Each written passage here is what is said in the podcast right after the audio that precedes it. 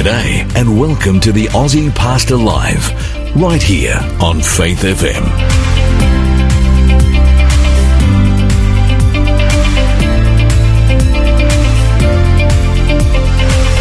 G'day, my name's Lloyd Grolimund. I'm the Aussie pastor coming to you from a rain-sodden northwest Sydney. In fact, if it was any more rain, we'd be in total, absolute, complete flood. We're only in semi-flood at the moment. Hunty. G'day, I, mate. I heard a little cackle over there. Yes, indeed. It's Well- good to be here. Welcome to the program and what a sober, Yes, welcome to all our listeners. yep, a sober, sombering week it is. Yes. The world has changed dramatically since we met last week on our program. Not, Yes. not the least uh, massive attack by the Russians on the Ukrainians, Very sad. and a world that is changing very, very swiftly. So I think without further ado, we're glad to have you, uh, our listeners. That We've got a good program, but before we even talk about that, I'd, I'd like to pray. I think that's appropriate. Yes. Lord Jesus, we've come to you on a really tough week for the world. Perhaps in our lifetimes, one of the toughest ever. With the world torn apart by war, threatened by nuclear destruction and other terrible things, with awful floods here in Australia. Yet we come today and we seek a blessing from you. We pray even in this world of darkness and pain that we may see in this program today a little of the light that is you and the hope that only can come through you. In Jesus' name, amen. Amen. Hunty, we're going to talk later in this program with uh, Harold Harker. Yes. He's a regular on this program. In fact, he's just come back from holidays and usually he talks to us about an inspiring story from the Reformation days. Yes. But he has actually had a lot to do with the Ukraine and Russia. Mm, he's been there many times. So he's going to talk to us about that conflict, what it means, see whether there's any biblical uh, parallels that we should be looking at, and uh, find that very interesting. We also have Simon Gigliotti. Yes. How to do with that? Good. He's our resident youth speaker, presenter, pastor. He comes on the radio with us quite a bit, and he's going to talk to us about some pretty important challenges young people face. I we, like. we, we hope. We hope. well, is there a problem? And I say we hope because he's stuck in floodwater traffic right now. I just spoke to him on the phone before we went on air and he's heading back to his house where we are set up to do the interview from his computer at home. Fingers crossed he makes it. If not, I might have to play musical chairs with the run sheet. If if not, Hunty's already told me that he's going to sing a couple of songs for us, and so we'll look forward to that from you, Hunty. Oh, dear. Uh, music, Oh, dear. music from Andrew Hunt. Um, yeah, look, we're, we're actually right now under threat of a flood, yep. aren't we? We are. In fact, straight after this radio program, I've got to rush out to my farm. Remember a couple of years ago, I had to rush out and defend it Yes. from fire. Fire, yes. Now I've got to rush out and defend it Yep. from flood. Not- it goes under. I actually have a bad feeling about this one. It's, Well, the doomsdayers are predicting a one in 500 year flood. yeah, don't like that. Hmm. Um, what's worrying me a bit, now not too much because I know we serve the Lord and He's got us, but the ground is already sodden. Yep. You and I were out there. We've had a pretty busy day already. We're out there Yeah, shooting this morning, for a program this uh, Yep. this morning. We're shooting for a program that we're doing. Actually, that'll go up tomorrow night, won't it? Yes. Um, a, a short, short Bible study on on Matthew. three things you need to know at the end of time. Pretty Yep. good series, actually. It's really good. In fact, if you want to see it, go to Pastor Facebook page. It's really well worth a look. the, the first two are already up. First two are already up. What yep. are they called? Last night went up. It was on. Um, What's it called? How? What? Uh, I'm trying to remember yes. myself. It's such a big long title. It's a big title. I'm going to call it up. Hunty, Hunty actually begged me not to use this title. How to be ready for Jesus and what to do, while you're waiting. That's it. Part one, part two, part three. It was so big you could barely get it in. That's right. But but getting back to um, the, the rain. yeah, I, I got to rush out Yep. tonight to defend my place in case Yep. it does flood because we have a lot of expensive equipment out there. We do. and um, we have a prayer meeting tonight for Russia Ukraine. We do. And if I don't make it to the prayer meeting, who'll be leading it? Pastor Hunty. that will definitely, that will definitely be. He'll be Uh, actually. There's two problems with me on the farm tonight. Number Yeah. one, I'm not convinced I'll have internet. Yep. You know what it's like if we get a slight That's breeze right. out there, Yep, let alone a internet flood. Yep. The internet and the power, And the power. I'll be without internet and power. That's right. Which Caveman Lloyd. Yeah. Oh well, you know what? I'm going to buy a torch on the way out. Yeah, good. Or lend one from you. Yep, I'll so that one. if that happens, I can at least read, and I do have some good books out there. That's good. As I wait for the flood. Hey, can I plug our um, Ask the Aussie Pastor segment? Is there anything else we missed out before you go? No, we've got uh, good guests, good music, and we've got a segment called Ask the Aussie Pastor coming up. Actually, up. we have some questions already in for that. We already have some good ones in for that, but I'd Yeah. like to still give it a plug if that's all right. Okay. Yep. If you'd like to have your questions sorted out this afternoon or any afternoon on Ask the Aussie Pastor, you can send your questions to us via text or SMS on 0488 880851, or you can email your questions to us, and the email address is info at aussiepastor.com. Hey, Hunty, is Yeah. there time today to get questions in, or are we full? Uh, no, we're not full. We'd love to hear from you today if you'd like to How ask How many some questions have we got left that you could get into, you reckon? Uh, um, It is we- filling up, we isn't got, it? We got space, so yeah, please. Okay, we've got space. Definitely, All right. definitely. Yeah, okay. Well, Alrighty.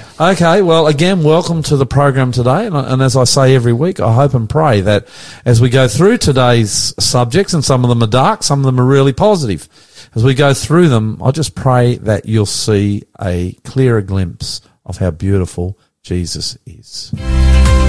You're listening to the Aussie Pastor here on Faith FM. You'd think with news this week, Hunty, we'd go straight to Ukraine, Russia, but we're not going to.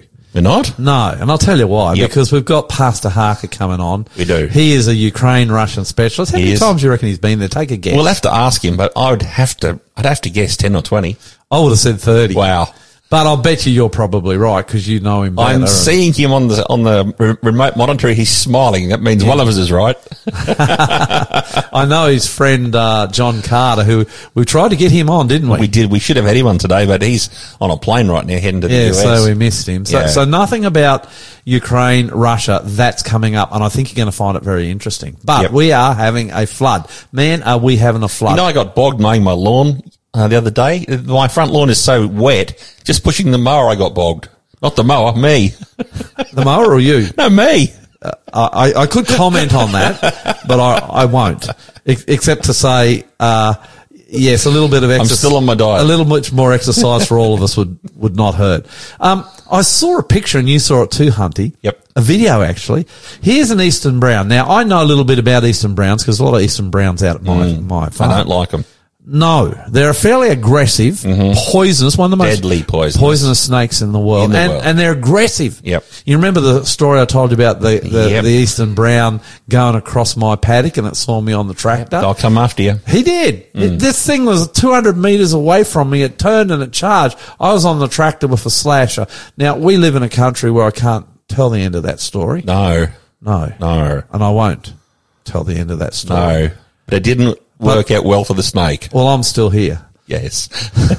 But you know, the snake, that one, he was a goer. Now this eastern brown is is in a water tank in the middle of this flood. Obviously, it's fallen into the water tank. The poor thing. Yep. And on the back of this eastern brown are two mice and a frog. Now the interesting thing is, guess what eastern browns eat? Yeah, that's their main diet. That's right. Mice. Not so much frogs, but mice. Mice. And here's these two mice, fair income. They're on the back of this Eastern brown. It just reminded me again that when things are tough, even enemies will join together to save each other. Now, I, I will say this. Did you look at this, the, the, the face of that Eastern brown? Yeah, he very- did not look very- happy. no, he was not happy. And I just don't know the longevity of those two No. mice. But I think today, it wouldn't hurt us. We can laugh about the Eastern brown and the frogs and the mice Yep. we need to just set a little bit of time apart to remember our fellow Aussies. Yep. Thousands of them. Yeah. I just saw a picture of Mooloolaba. The entire town, it seems, is underwater. Yes. Devastating. Devastating. I know that we've got Adventist, the, the Adventist church at Mooloolaba is under. We both know that church reasonably well. Right under, right up to the windowsills. And that's a beautiful church, that one. I thought we were using it as a staging ground. Paul, Paul, no, that was in, that that was the church in Lismore. Ah, okay. Um, Paul Fuhr's a school. Yep. Uh, what's it called? Um, Mount. Um, um, the, the Adventist Yeah, College, Tweed Valley. Tweed Valley Adventist College. Great school. A- a- at least two classrooms are under there. oh dear. Um, and I know many, many people's houses are, are under. And if you're out there and you're being impacted and affected by this flood, God bless you. Mm. God keep you. And we're thinking and praying for you. And, mm. you know, the sun will shine again. Sometimes it's hard to believe, but the sun will shine again and God will see you through. Yep. What about this one? Again, the flood. Two two blokes in a, in a tinny in Lismore. Now Lismore, uh, it's pretty incredible that Lismore's gone under mm, too. Now Lismore's not that far from Wollongbar. No. And this is where the Lismore Adventist Church actually has set up a centre of meeting where people can come. Uh, and, I- and I think that's really cool. You know, the church is helping, they're supplying hot Yeah, drinks hot and drinks, meals food. and kind of a staging post where the SES is there and they're helping people find accommodation Yep. or, or, or whatever. But there's two guys in Lismore and the SES ran out of boats to rescue people. They've gone around these two guys in their tinny. Now I wouldn't suggest that. You and I had a, a conversation about this earlier, didn't we? Yes. Because I got a tinny and Hunty says, oh, just give me the tinny. And if you run out of food or something, I'll get in the tinny and Yep, I'll come I'll and bring you some food. Yep. But, but there is a rule, isn't there, when it comes to flood? Yes. Stay out of the water. Stay out of the water. Yep. I, I, I was, uh, and but these guys didn't follow this rule. No. Two of them, they've gone and rescued over twenty-five people. God bless them. Incredible good news story that It isn't is. it? It is. Twenty-five people uh, they're rescued. Hunty, don't rescue me. Don't worry about me. don't worry about me, mate. Um, the floods have never made my shed. We just don't know how that's going to go, do we? No, I think we, Um, I think we survived a one in a hundred year flood just recently. Yeah, but that, that they're saying, what did you say? One, One in 500 500. years. I don't know how they can tell 500 years that they weren't here for 500 years, but interesting. anyway. Interesting. Um, another news story I picked up today, um, neurodegeneration linked to repetitive he- head injuries found in the brains of former Australian sports players, especially ones that use their head. yes. Uh, I'm Yes. talking rugby league, AFL, and Yep. you know you might might be Mm. surprised. Yeah, boxing's a big one. Football, soccer. You know when you head the ball. Really? Yeah, I Did not know that. Um, you know, I used to play rugby league. I I never forget one game we played. It was the first game of the season. You're all psyched up for it, you know. Yep. And I was playing lock, and lock is a is is at the back of the scrum, and it's a fairly big tackling position. And we kicked off. It was literally the first tackle of the season. I took it, and there was a bloke who weighed about three hundred ton, Uh-oh. and was about thirty feet tall. And this guy Oh, dear. charged me, Oh, and I took him low, and he must have whacked me with his knee Yep, in the that head. happens. It just he came down on top of me. Yeah. Uh, and it was a hard tackle. He felt it. I know that, but it literally knocked me senseless. And for five minutes, I didn't know where I was. Well, what's been happening is men and women who play these sports where their heads are used, and you know, in rugby league, we were always getting head, head bangs. Yep. Same thing happens in AFL. Boxing, terrible. I've never done boxing. Have you? Nope. No.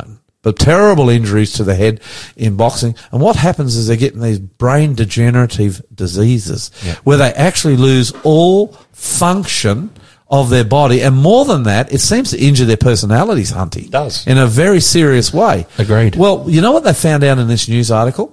What's that? they got 17 players of different ages. They donated their brains to science. Yep. Now, some of these players died fairly young. The ones who died young, before their careers were over, were already showing destructive elements of contact sport in the brain. Wow. They were already showing damage. Wow. And this is before they'd even retired. And it makes you wonder whether the days of contact sport are over. Well, the NRL's just changed their rules again this year to try and give better protection for, for people's What are they doing? They're bringing in a doctor and a panel now to assess if, if a player's allowed to play on if after they've had a, a oh, hard Oh, no, tackle. You- You're a great rugby league follower, Yes, aren't you, mate? I am, yes. That's been in for years. well, they're, they're adding, they're strengthening that position Oh, this year. Okay. Thing is, if I had kids, I do have kids. That's right, four. had- yeah. Two girls, two boys. None of them were interested in contact sport. Good. But if I grew up again, I would seriously have stayed away from contact sport. I've had to, through just rugby league, football itself, and basketball a bit actually, I've had to rebuild my ankle, Yep. complete rebuild. Yep. I've had my knee operated on six times in the last time it was replaced. Yep. And as you know, I've got pretty massive damage in both shoulders. Yep. One of them's still an inch or two apart. Oh, well, that's that's another injury.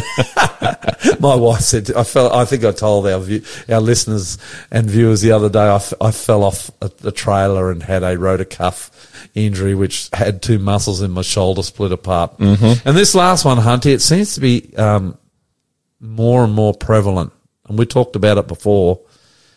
It warnings are out there that confirm that Australia is going to have bigger droughts and bigger floods, more intense storms, more intense cyclones because of global warming. Now Yep. we can argue you and me about global warming. I think I'm probably a bit more partial to it or to the idea of the concept than you, although you're not totally against it, but you're a genuine bona fide um, thinking skeptic. Would that be fair to say? They've got to prove to you that, The, the that's the science. I believe in the science I've seen so far. Yeah, yeah. Um, and they, they talk about um, less snow, Yep.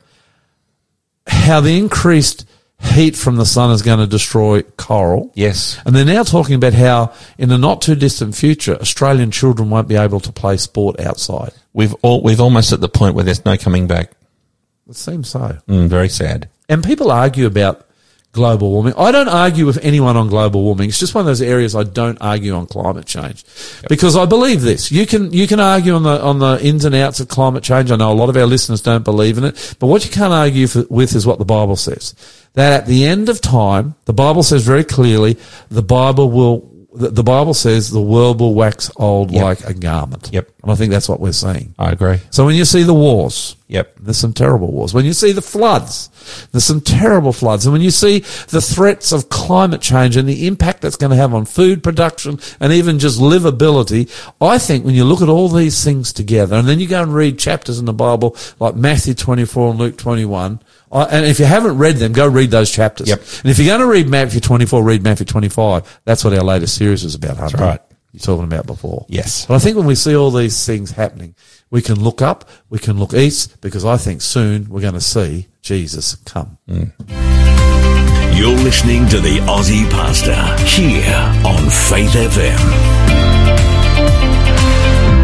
Now, Hunty, I think this is another big week for you. Yes, it is a big week. Two- I've, two- chosen all the songs again. Two weeks in a row. Two weeks in a row. Lloyd, somewhere when I had my Apple computer updated, I don't know what happened, Hunty, but I've lost every lost song that library. that, that uh, Faith FM allows us to to use. So Hunty's still got them, Right, and uh, so he's chosen them. So I'm gonna, I, I know this first song. It's a Yeah, it's a ripper. it's a one of my song, Hunty. favourite songs. Yeah. Yeah. It's entitled Ancient Words and it's um, performed and written by Keith Lancaster. Enjoy. Holy words preserved.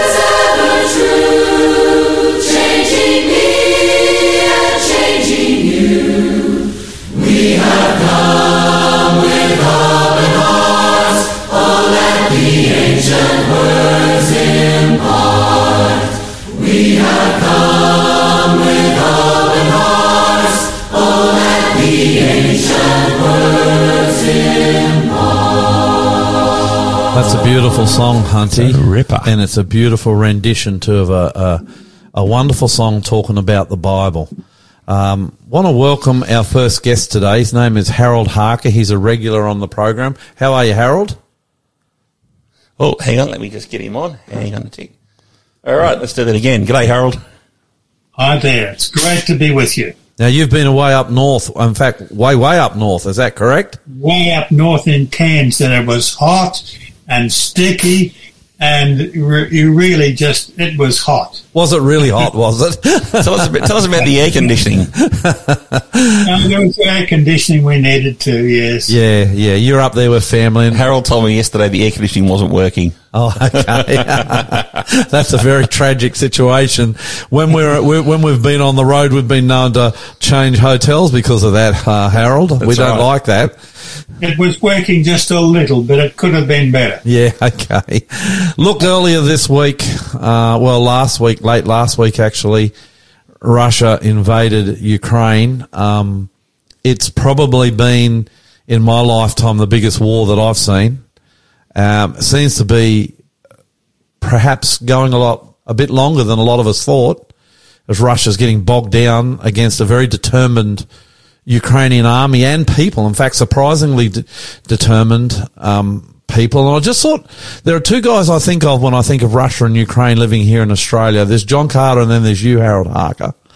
You've both you you are comrades in arms. Can I say it like that? You you work together. You and John Carter have done for many years. You have a background in both Russia and Ukraine. Can you just tell us briefly about that background? Well, it was in 1992. John Carter invited me to go and prepare for a big program in uh, in the in Russia, in old Gorky, and uh, I was there for three weeks on my own, just with an interpreter. In those days, you had to take everything with you. You could buy practically nothing in the shops. You, you queued for a loaf of bread if you were lucky. And so we took everything, powdered milk and Weet-Bix and you name it. But the last time, they have everything there. So, you, so that, that was that was the beginning of you going to Russia and Ukraine for a number of what great big outreach programs that you did with John Carter. Is that correct? Yes, and I even did uh, started one over a weekend and then went back for a longer time twice and ran programs myself. Okay, so how many times have you been to Russia and Ukraine? I've been to Russia about 12 times and I've been to Ukraine about six or so. Uh, I started off in Russia and John Carter asked me to manage many of his programs over there. I didn't do every one, but I've done a lot of them and I've come to love the Russian people and the Ukrainian people. Tell us about the Russians. How did you find them? I found them very welcoming. In fact, I remember the first time I was there, the leader of the church there said, look, we're going to this town of Cheboksary. We're going to run a mission. And I said, that's great. He said, would you like to come? It's just a four night one over a weekend. I said, I'd love to come. He said, you're going to be the speaker. and I said, I didn't bring anything. He said, you've got a Bible and you've got a mouth. You're the speaker and uh, we ran a program and let me tell you the russians were so eager to hear about the bible as soon as the door opened they raced in and filled the hall from the front seat to the back and standing room and we started a church in Cheboksary as a result Um, in fact, you and John Carter ran outreach programs there that attracted thousands and thousands of people. Am I correct? That's correct. When John ran in in uh, uh, Russia, they even tried to break the doors down because the place was full and they couldn't get in. And when he was in Kiev, they they even stopped the trains to, because the the place was just packed. Now, tell me about the Ukrainians. Are, are they, now, and we're Aussies, so we're a long way away from all of this. Are the Ukrainians and the Russians the same people, or are they actually different tribes? they're they're similar, but there are big differences as well. Uh, they have a similar language, but there are a number of letters in the Ukrainian language that are not in the Russian, and vice versa. When the Ukrainians speak, it's a little softer sound than the Russian speaking, but the Ukrainians are noted to uh, just get to the really and be, uh, you know, a- anxious to, to put their view first. Actually, um, I was interested. You're talking about the, the subtle differences in language. One of the ways the Ukrainians are telling the difference between them and Russians is they'll ask them to say a, a, a, a certain word. I think it's, it's, it's the word for bread and the Russians can't pronounce it the same way as the Ukrainians are. So then the Ukrainians can tell if they're Russian agents or, or soldiers in there. Um, when you were there, did you notice any tensions between the two people? Well, you have to think of the history. Ukraine has been invaded by Russia time after time in the past. And so it's become an enemy. And yet when Russia was in control, they all spoke Russian. And so they speak Russian and Ukrainian in Ukraine. But there is that little animosity. Why does this people from Russia keep coming in invading our country and the Ukrainians have a lot. This is our country. Let me give you one big example. Yeah. Back in about 1932, 33, Stalin was introducing the five day, five year plan for collectivization of all the farms. And there was a famine right through Russia. Ukraine and Russia are some of the biggest wheat producers in the world. Yeah, correct.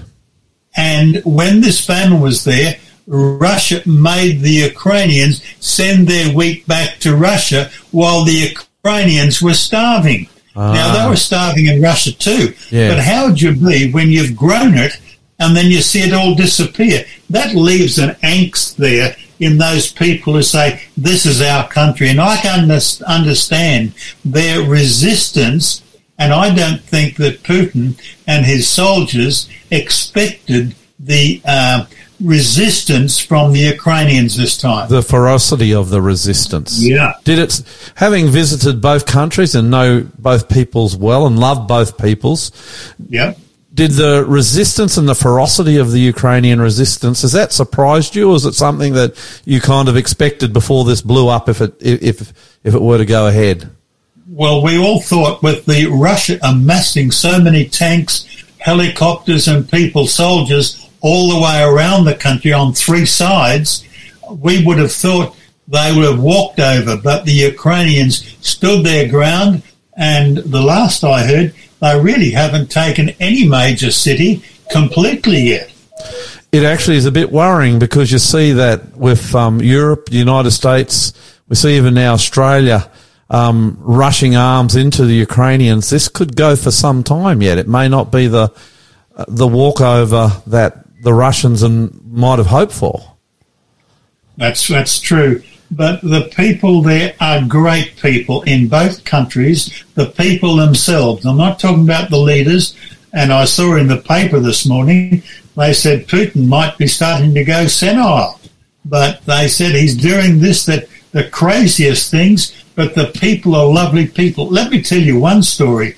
I heard from I think it was the church in Lviv in the west of Ukraine the Russian soldiers, they ran out of petrol and they didn't know where to go and they were hungry asking for food and some of our members were giving them food because they needed it.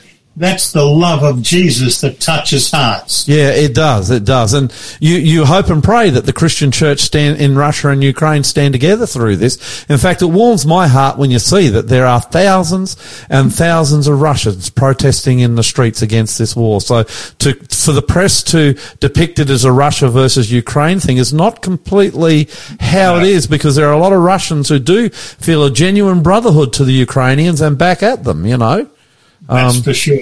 Now, you talked about the differences in language. Are there differences in culture and custom and religion of the of the two groups? Both countries had the Eastern Orthodox religion.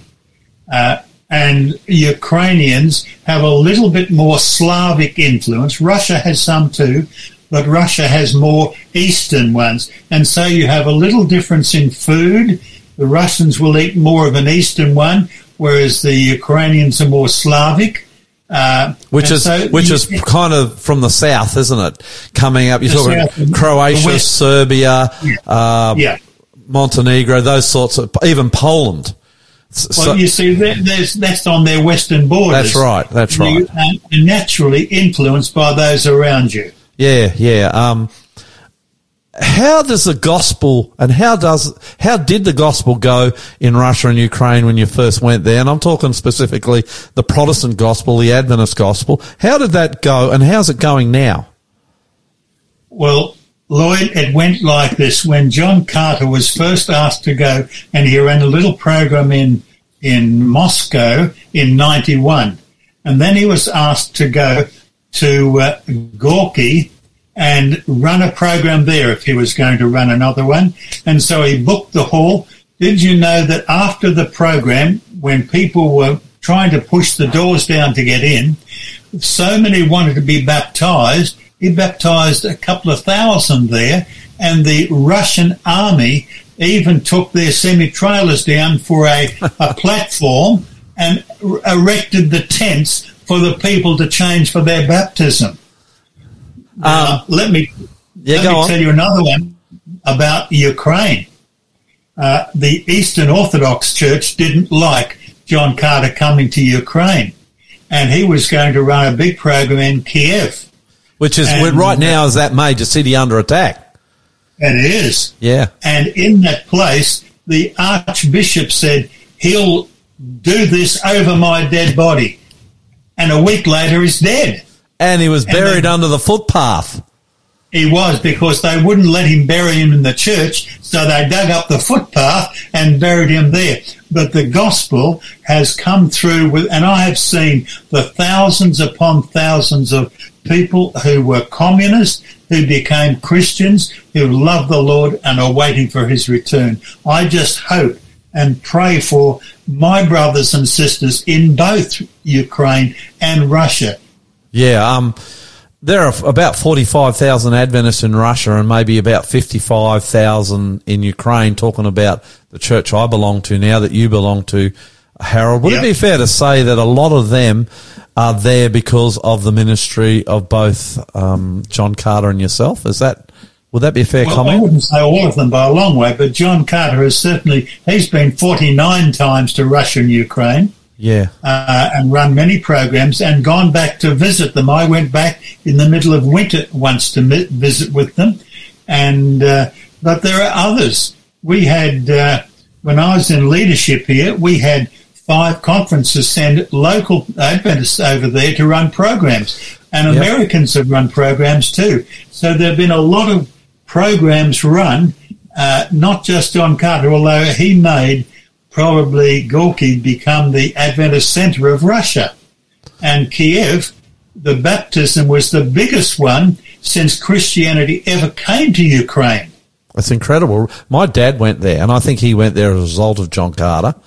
That's um, right. He um he talked about the hall being so full they couldn't fit them in, and the yep. KGB had to turn up to help control the crowds. And the KGB right. were actually in the program watching the program, and some of them gave their hearts to Jesus. So amazing that those those days. I guess it was what the eighties and nineties. The, the 90s, and, and, John went there first in 91, so it was the 90s and the just after the 2000. They were heady days for the gospel in Ukraine and Russia, weren't they? Um, and, well, and the, let me tell you why it has changed a little. Yep. In those days, you couldn't get anything in the shops. I asked for some flat black paint for our blackboards. They said, through the interpreter, what do you mean flat paint? You run over it with your car. and they said, well, I said, take me to the paint shop. They said, we didn't have a paint shop. And they had three tins in it like a, a little store and that was their whole paint. And it was black and white. That was all. So that's and, all changed though, hasn't it?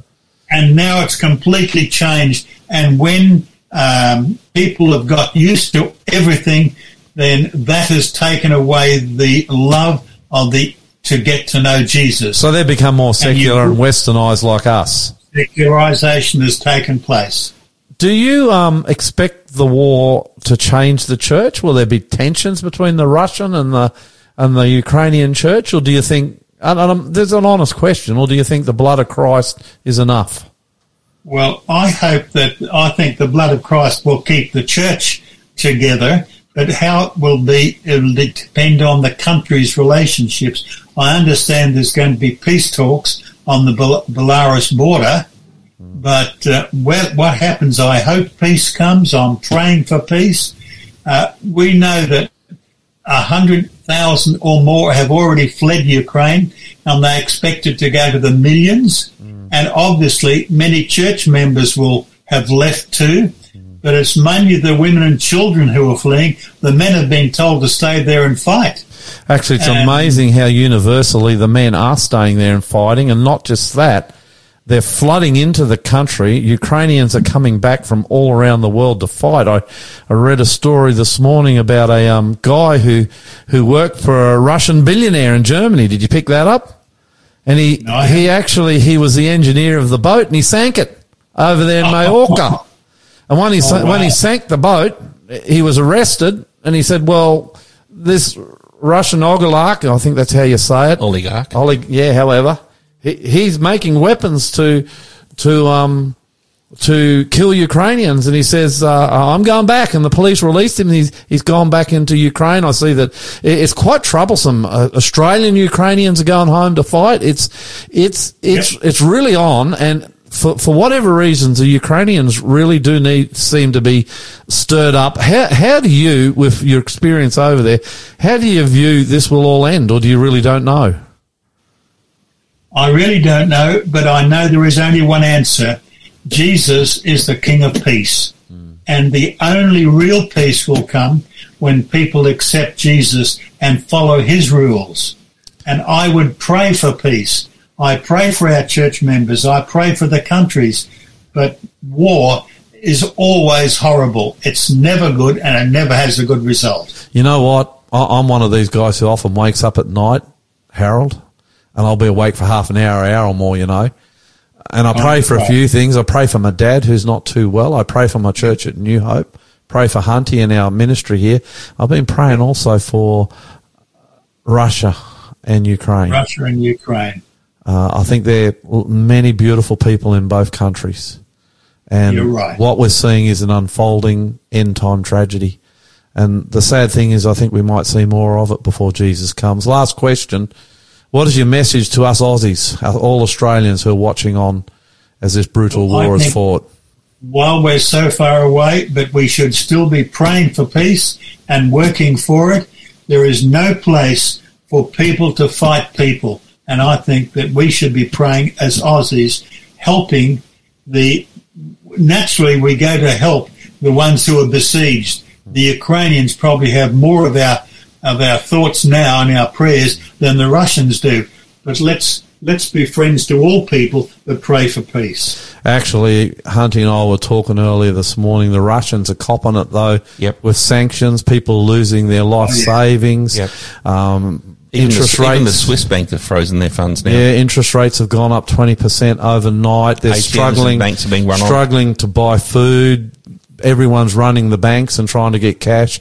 There's chaos in Russia, and I think not only do the Ukrainians who are in war um, need our prayers, I think we need to pray for the Russians too. Yep. Yeah. Amen. Yeah, well, thank you, Harold, and appreciate that very much. Uh, We'll probably have you back in the next week or two uh, in your regular slot, uh, talking to us about the Reformation and great heroes of old. But perhaps um, we might get an update from you now and again on how things, even as this war settles down, and all wars do do end. They do they do come to an end. And once things start, to do that. Yeah, once things settle down, we might talk to you more about what's going on over there because I know that both you and uh, John Carter have an inside um, link to the, both those countries. Thank you, Pastor. God bless. You're listening to the Aussie Pastor here on Faith FM. I feel um, I feel that's a very sobering subject. Very. Yep. Um, and, and you know we're from the West, Hunter, you and me. We're boys from the West, born in the West, Yep. bred in the West. We've got Western blood in us, and it's easy just to jump onto the Ukrainian side here, Yep. um, especially with our media the way it is. And I suppose our instincts go to the Ukrainians who are the underdogs here, and we, we're praying that that somehow they'll be able to resist and survive. But Yep. the reality is, both those beautiful peoples in those great nations, Russia and Ukraine, they are suffering, aren't they? I'm praying for both sides. Yeah, they are suffering. And, and there's a lot of Russian boys that are going to go back in body bags that never chose to go there. They don't have a choice. And they don't support what's going on as well. No, it's it's just a very very sad situation, and it, you know, with the the nuclear weapons coming into it yesterday or the other day, it really does lift the tension and what's going on over there. Mm. Let's pray. I, I think as Christians, the one thing we can do is pray, pray, pray, which is why in our church we're having a prayer meeting tonight, Tonight, just for the Russians. just for the Russians and and the the, Ukrainians. In this awful war. Yep. Okay, Hunter. Coming um, up, another got- one of my favourite songs. well, even before you do that, mate. Yes. Not that I want. I'm not. I'm not hauling you up on No, purpose. I'm being no. very respectful today. Yes. Um, Imagine that. Ask the Aussie pastors coming up. Yeah, that's our next segment. But- And there's still time to send in Is there? questions. Yes. Do you check during I'm, the songs? I'm live right now on all of our platforms watching for questions. so if you wanted to ask a question, Yep, now's your chance. okay. Here's how you do it. You can text them to us on 0488 880 851, or you can email your questions to us, info at aussiepastor.com. Now, before you introduce the next song, is there any uh, sign of Simon, the youth leader, yet? Uh, we are chatting. He's got computer problems. We are chatting uh, in the So- quiet here. No guarantees yet that we're going to get this guy. At the very least, it'll be a telephone interview. Okay. So anyway, this next song written by Michael Card. He's a guy we like to play. We love his music. And he wrote this song for Amy Grant, one of my favourite singers. And it's entitled El Shaddai. Now, El Shaddai, according to my Wikipedia, Wikipedia Googling, means God Almighty. And I be, before you play that Yeah. song, Yep. Wikipedia is your go-to information source, isn't it? Oh, I do like a bit of Wikipedia. Yeah, I knew you did. Whenever we have an argument about something, Hunty's off to Wikipedia. To the wiki, that's right. Usually, usually losing, I might add too. Okay, Hunty. Says the loser. El Here we go. Shaddai. El Shaddai.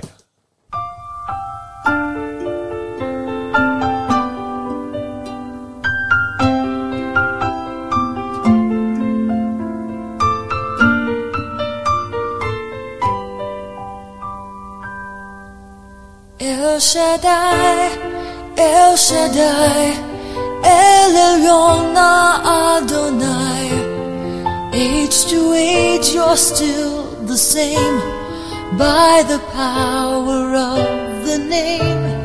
El Shaddai, El Shaddai, Erkamka na Adonai.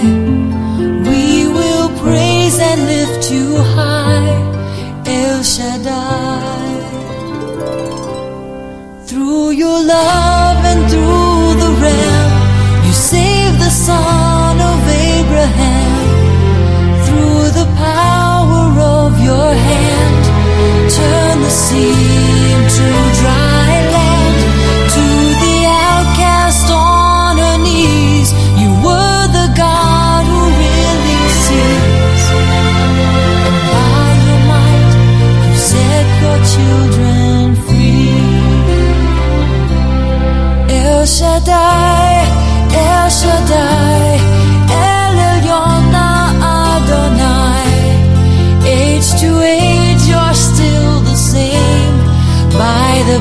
power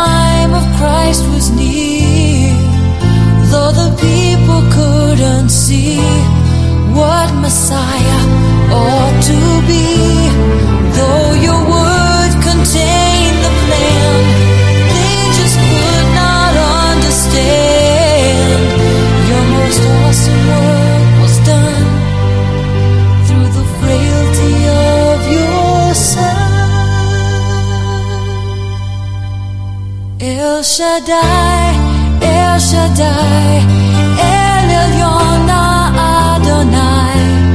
Age to age, you're still the same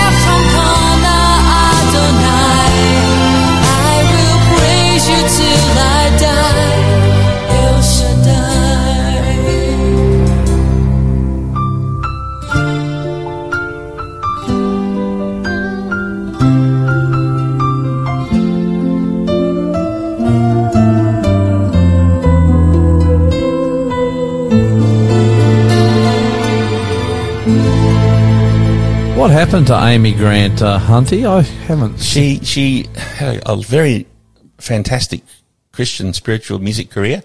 Then she doubled into secular Yeah.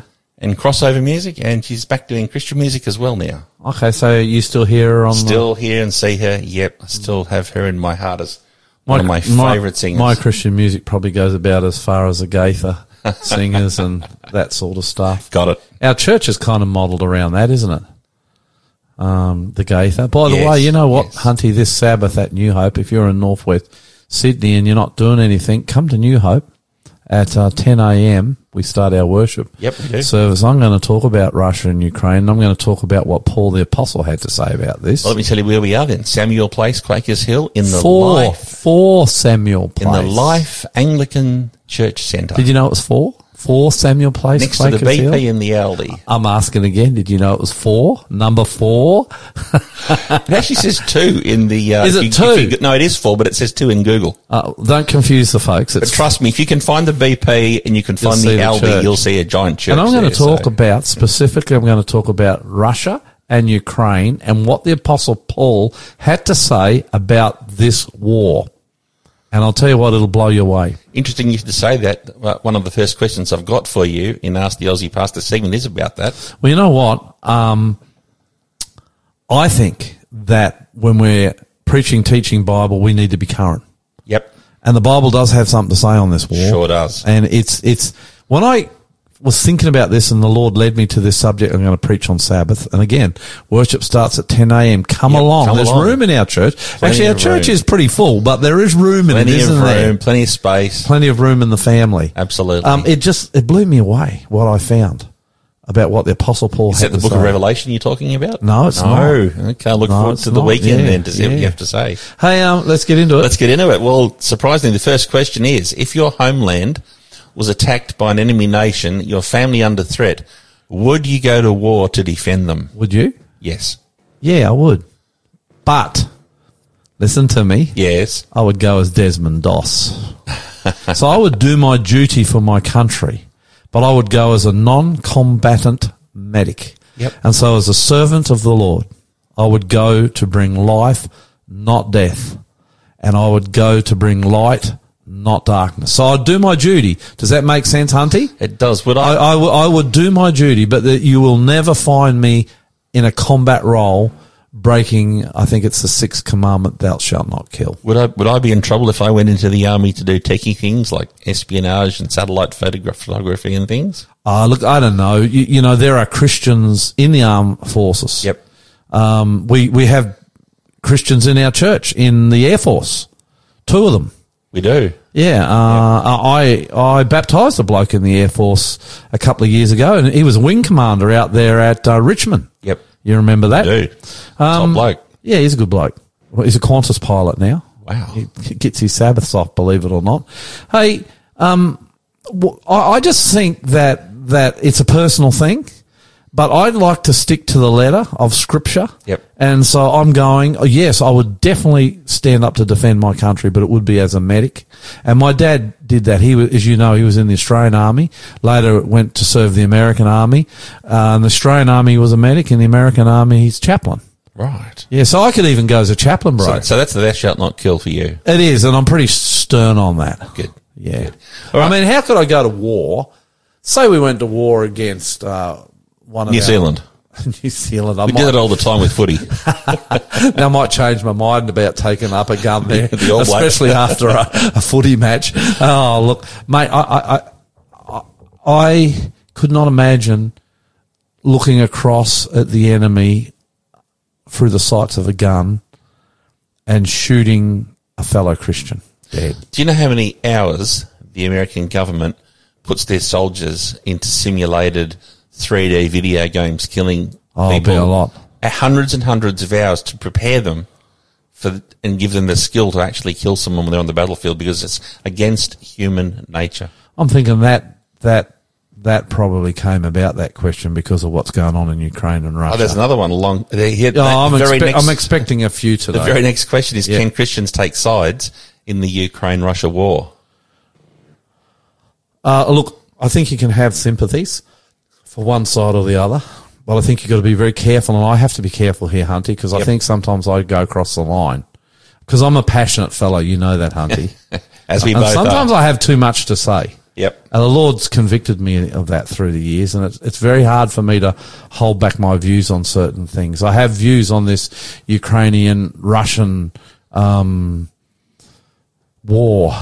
Um, you can definitely have sympathies, but you must never, if you are a Christian, compromise your calling to advance the cause of Christ. And if your sympathies are for one side or the other is compromising that calling to share Christ, then you better have a, if you're a Christian, a good hard look at yourself because, and this is part of my sermon on Sabbath, we belong to another kingdom. Yep. That is the kingdom of Jesus Christ. And while these kingdoms on earth fight and war and perish, we are calling people out of it. You know, you think of, think of Paul the apostle. He never ever went at the Romans for attacking the Germans of his day, and yet they were, and they were a conquering people, the Romans, doing some awful things to their neighbors. He called people out into, his entire focus was on God's kingdom. So by all means, you can have your personal sympathies, but you better not let those personal sympathies get in the way of, of sharing the gospel. Does that make sense, Hunty? Got and it. so, if I had sympathies to the Russian side, I would want to, I wouldn't want those sympathies to become so evident that it could get in the way of me winning a Ukrainian person to Christ or showing them Christ. And vice versa. If I had sympathies to the Ukrainian side, I wouldn't want it to get in the way of me being able to show a Russian Christ because Russians and Ukrainians need to be shown Christ and brought out Yep. of those kingdoms into the kingdom of God, which transcends every culture, language, tribe, color, and nation. And that kingdom is put together by the blood of Christ, and that is a precious thing. By the way, that's another reason I won't shoot someone in a war, because there's people who are saved by the blood of Christ on the other side trying to do what I would be doing. A medic, That's serving their country, saving lives. That's it. Next one. Indeed. Next question. Uh, this is a two-part question. Yep. A personal land for Christians. Do you personally vote, uh, Pastor Lloyd? And also, should Christians vote? Yeah, I vote. Why not? Yeah, exactly. but I don't make a big deal about it in church or on my social media. You, you, I'm not sure. Yeah, you probably do know who I vote for just because you know me so well. But I vote. Yep. And should Christians vote? Why not? I can't imagine why not. Okay. If, eh, but if you feel strongly you don't want to vote, don't. It's, in Australia, you have to vote, but you don't. So you can go in mm. and you can just have a donkey, Donkey vote. vote, or you can get a postal vote and send a donkey. So you don't even have to vote if you don't want to. But my grandfather fought, he was not a Christian, not an Adventist. He fought in the Australian Infantry Force up in Papua New Guinea on the Kokoda track. And he fought. So, and I, and I think democracy is a precious thing. I think those Ukrainians fight because democracy is a precious thing. They want the ability to choose their own leaders. Yep. And so, yeah, I vote, but you don't have to. But I do take a bit of exception when you get Christians running around preaching and teaching. You shouldn't. That that's not biblical. Mm. And for those of you who don't know the old donkey vote term, it just means you vote so badly it doesn't count. Yeah. Yeah. I've, get- ne- to get I've never done that. Have no, you? no, never. No. All right, moving on. Uh, do we know where the Garden of Eden was, and what were Adam and Eve dressed in before the fall? Okay, that's a two-part question. It's It a is. good one. It is. No, we don't know where the Garden of Eden is. We can guess. Some people believe it's over in Iraq, Iran, somewhere in that area. Wow. Reason being is because the rivers that are uh, the Euphrates, I think it's the Pihon. I'm trying to remember them. There's four rivers, and I think a couple of those rivers still exist, and they're up in that sort of area. Oh, yeah. Other people will claim it's down in Africa, but we don't really have a clue where the Garden of Eden was. I would like to go there sometime. I guess uh, maybe where is it? Garden of Eden? Was it taken back to heaven? I'm. I Hmm. guess it was. I'm not sure. But I know that before the flood, there was an angel standing at the gate, not led. So there was no atheists before the flood. you doubt God, all you have to do is go up to the Garden of Eden's gates, which were still there till the flood, and there was an angel standing with a flaming sword guarding it. wow. Uh, what were they? What, yeah, what were they dressed in? Well, the Bible says in Genesis 2 they were naked and they were not ashamed. So it seems that in the Garden of Eden they weren't wearing clothes, but like if you walk down the road naked, Hunty, you would be ashamed and so would I, mate, to be honest. I couldn't imagine. I don't want You, to. you'd need your wielding goggles. It- it- look, some people say that they were dressed in light. Yes. Um, I don't know, and I, tr- I, I, I've studied that a little bit actually. And the Bible's not clear on it. It just says that when they sinned, all of a sudden they realised they were naked and they were shamed, and God clothed them in skins. So uh, look, in my, I can't prove this from Scripture, but I tend to think they're probably dressed in light or something like that. I, but I don't know. Right. Okay, moving on. Oh, this is a sex question. Um, you might need to explain to our listeners who Bathsheba was, but was she on the sin with King David? Let's Because read that was- again, mate. Yeah, I didn't hear it. Was Bathsheba in on the sin with King David? Because she was bathing on the rooftop, fully naked in full sight of him.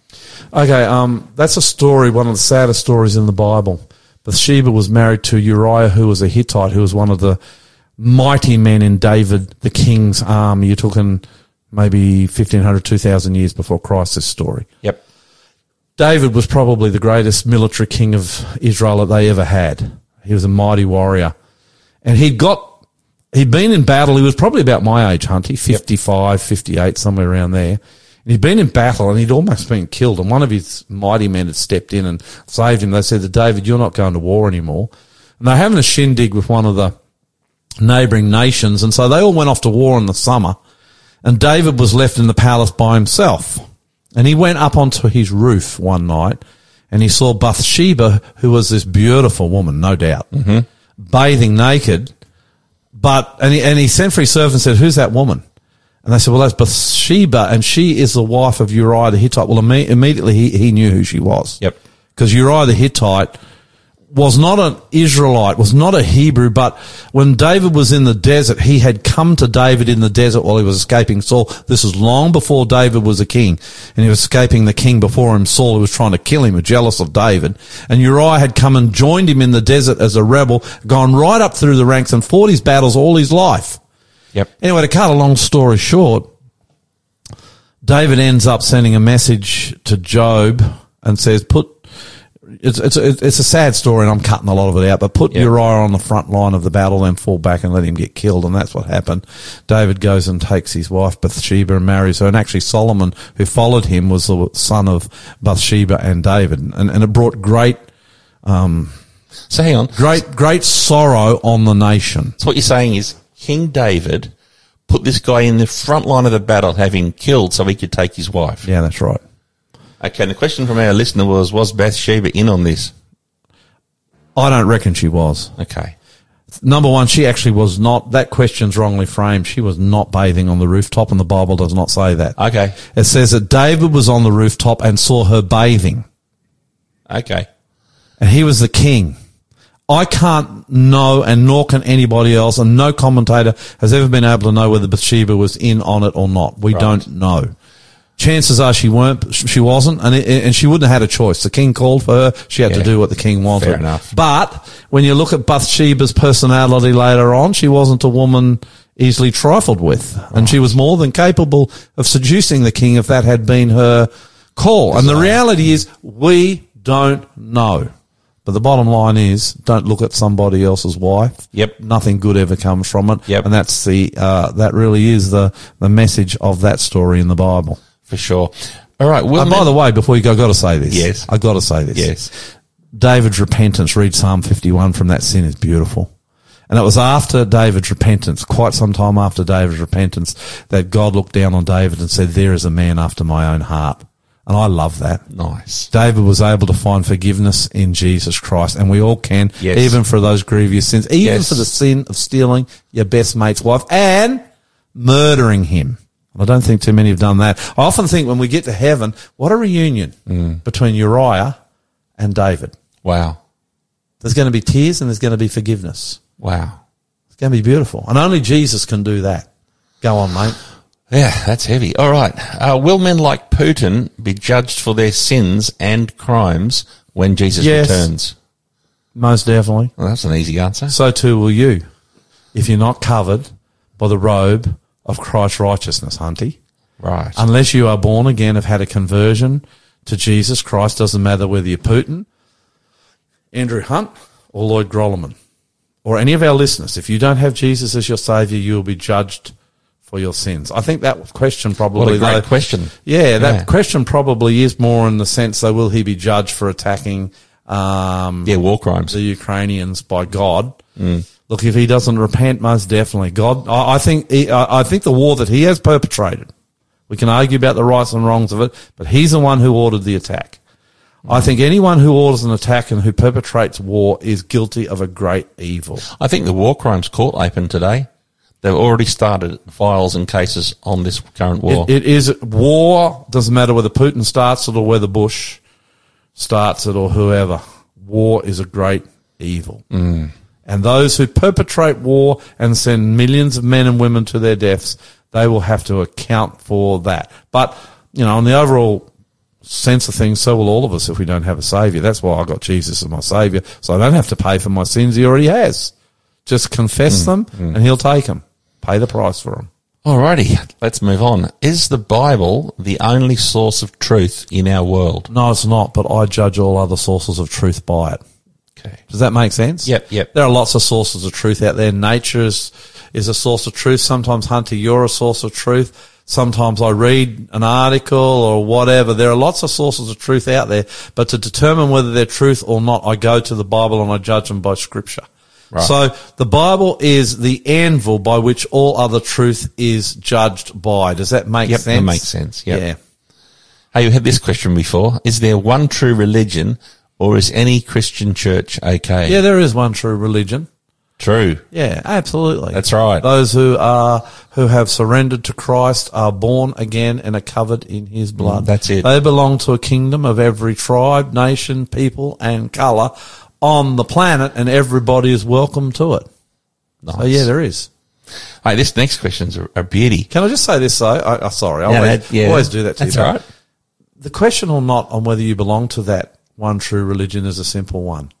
Am I a born again, converted follower of Jesus Christ? That's the important If you do, you belong to that one true religion. If you don't, well, then you don't. Yeah. It's really pretty simple. It's very simple. yeah. Mm, Okay. I totally agree. Yep. So this is about uh, the prophecies in the book of Daniel in the Bible. Yeah, we're getting a few. specifically Daniel a- eleven. I can see this question. We're getting a few of these today. we are. Yeah. Um, is Russia the king of the north in Daniel I chapter don't know. eleven? I don't know. I haven't got a Is it possible? I don't know. Don't know. I wouldn't. I wouldn't say yes or no. I've seen men and women try to unpack Daniel eleven and twelve for a long time. I have people come up to me and say, "Oh, I got this Daniel 11 and 12 worked out completely. I've got it worked out, and you'll have to go." Well, I don't know, man. We're still studying those chapters, and I haven't seen anyone come up with anything that I've found absolutely convincing. So, is Russia the king of the north? Wouldn't have a clue. This next, That's a disappointing answer, isn't it? Oh, well. but it's honest. That's true. This next question maybe should be for somebody else, but we'll ask you anyway. Do Seventh day Adventists believe in abortion and do they perform abortions in their hospitals? Uh, real question, that one. Um, no, we don't. What did they say earlier on? Thou shalt not Kill. kill, murder. No, we definitely do not believe in abortions. Do they perform abortions in their hospitals? Well, there are hundreds of Adventist hospitals all around the world. I can't answer for those hospitals. I can only answer for our one in Australia. I asked the CEO myself, you know this for a fact, and he said no, and I'll mm-hmm. go with that. Okay, very good. Okay, moving on. The book of Revelation talks about one third of the earth being killed just before the end. Are we about to see that? Is that pointing towards nuclear war? Okay, that's Revelation 9, I think. Yep. On the plagues. We've, we're just about to go into that now, Revelation. Yes, we are. seminar. We're almost up to it. Yeah, we are. Um, Can I give a plug for that? yeah, If you'd like to find the Aussie Pastor, you can because it gives me time to think. if you'd like to find uh, the Aussie Pastor Revelation series, it's on YouTube. That's the best place to find it.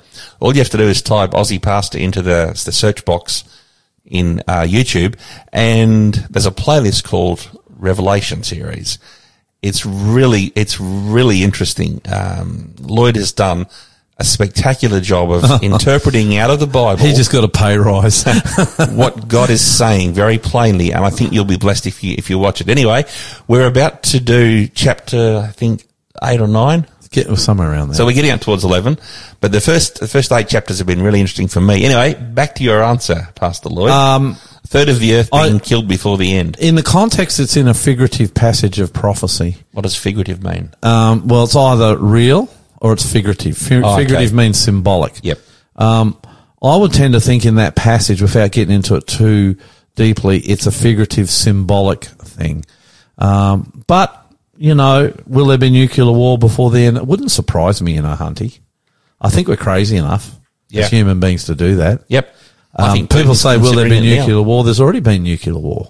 Yep. We let go two nuclear Yep. bombs over Nagasaki and Hiroshima. I've Yep. been to Nagasaki. I've seen what it did to that, that, Yep. or Hiroshima, which one? I think it was Nagasaki. I've seen what it did to that city.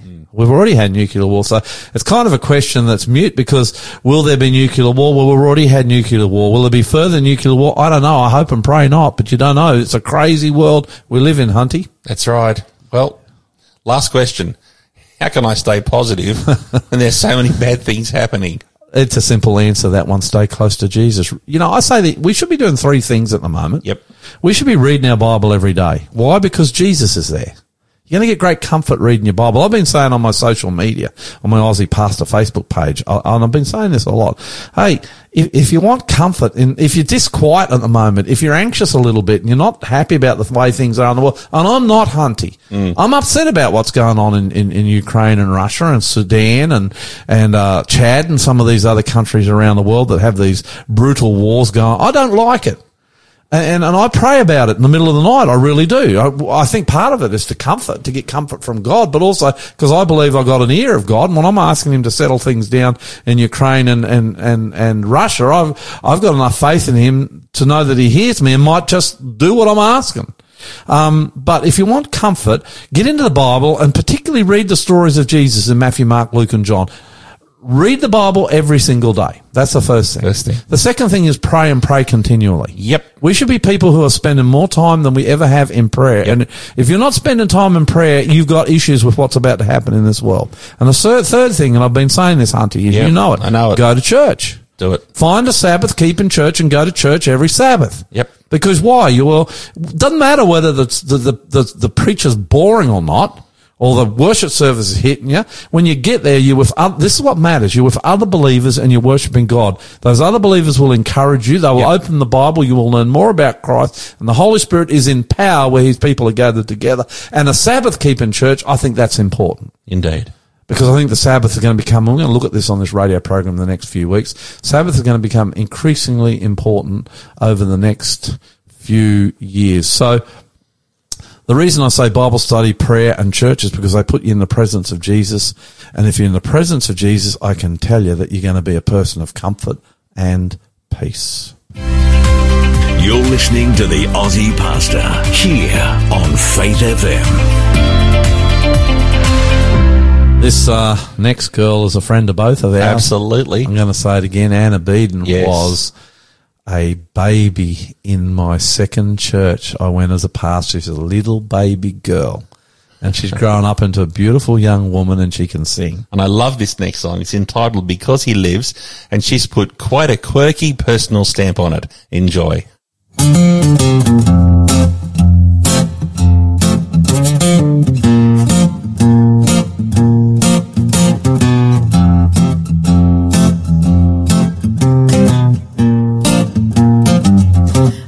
God sent his son. They called him Jesus. He came to love, heal, and forgive. He lived and died to buy my pardon. An empty grave is there to prove my Savior lives. Because He lives, I can face tomorrow. Because He lives, all fear is gone.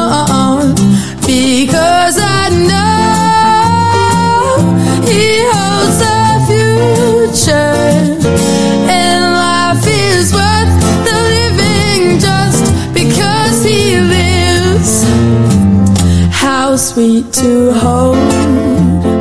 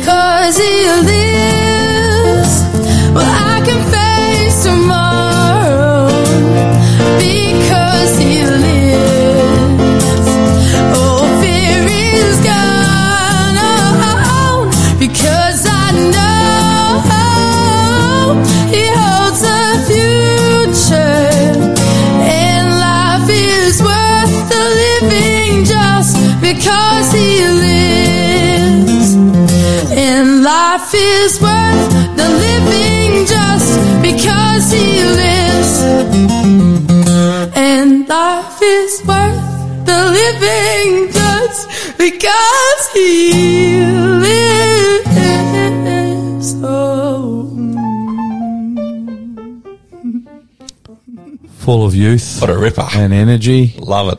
and vitality. Yes. Good music. Yep. Uh, thank you, um, Hunty, for choosing that great song. And who was that from again? That's Anna. our friend Anna Beeden. Yeah, from Queensland. That's right. Uh, She lives in Victoria. She married a, I think he might even be a Victorian. So what a what a change, eh? To have to move from Queensland to Victoria. Oh, the humanity. But then again, I've had to move from Queensland to Sydney. What did I say to you the other day? I don't think I'm ever getting out of Sydney. No, I think it. I'm stuck here till I die or Jesus comes.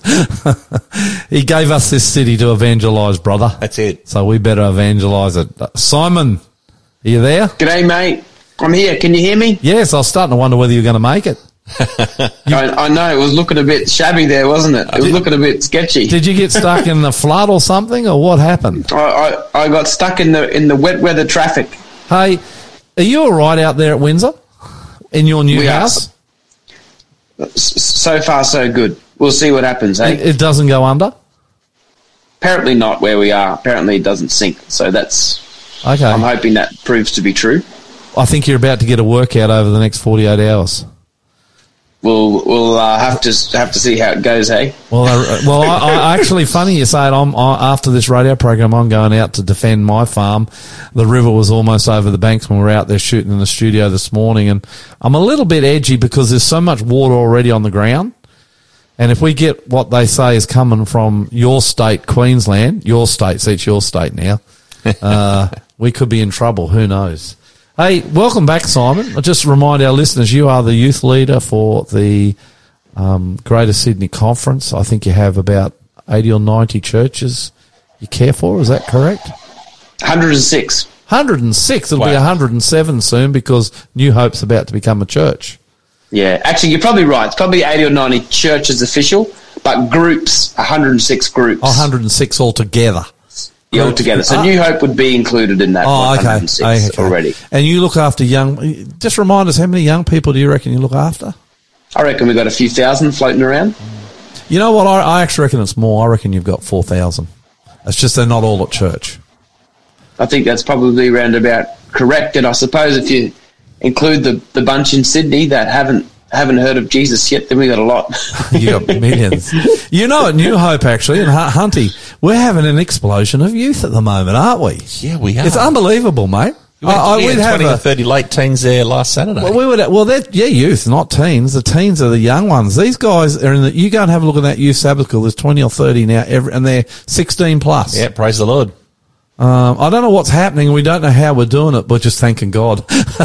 because, you know, a lot of people who are in churches who have growth in youth know what they're doing and how it happens. We don't know, Simon. we haven't got a clue. Get us in for one of your seminars, mate, and we'll talk about church group with you, church growth with youth, and we'll get up and we'll say, well, actually, we don't know what we did. we can't tell you. Maybe prayer is, a, is the key to church growth with young people. I don't know. Um, might, might be this radio program. uh, I think we pro- probably got dad and mum. I think if you're relying on getting a dollar for every young person on listening to our program, I think the reality is, mate, you wouldn't have enough buy money to, to buy a um, train ticket to town. All good. But we get you on because I think you can talk to our parents and they do listen. Um, few questions here. How do you think the Russia-Ukraine war and the threats of nuclear holocaust impact impact our kids and youth, or do they do, do they just miss it altogether? I think it's got to be there subconsciously. You know, the thing I've, I've actually been watching and observing a few of them to see if there's any interest there. I think probably like a lot of us, we're just kind of rolling on in our in our Aussie life over here, where we're largely unaffected by the things that happen out there in in the other countries. But at the same time, there is a, a back seat somewhere there that is ticking around in our minds, thinking, "Hey, this is pretty wild." So that's my observation. Am I right? Am I wrong? Not sure. Yeah, it, it's sometimes hard to answer that. Are they under pressure? Are young people under In- pressure? Just in life? Definitely. Yeah. Yeah, What, what, what, what, what, pressure what in it? life. Is it education? Is it parents? Is it relationships? What sort of things pressure kids?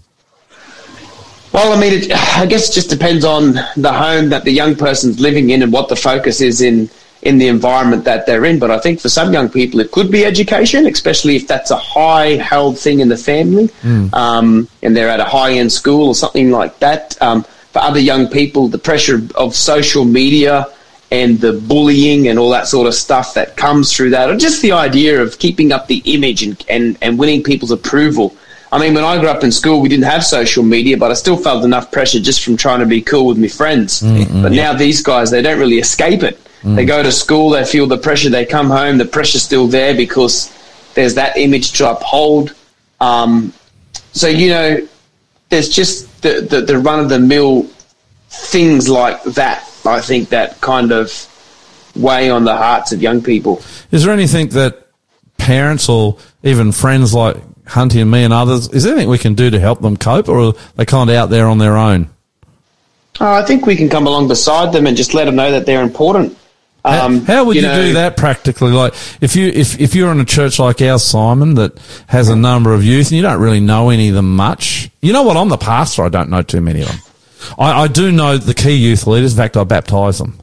Um, but if you don't really know too many young people, and your kids have left, like a lot of us, a lot of us. Are, by the way, things going well, Simon, um, with the baby. Not far. Nine weeks. How many? Getting close. Five. Nine weeks. Nine. Nine.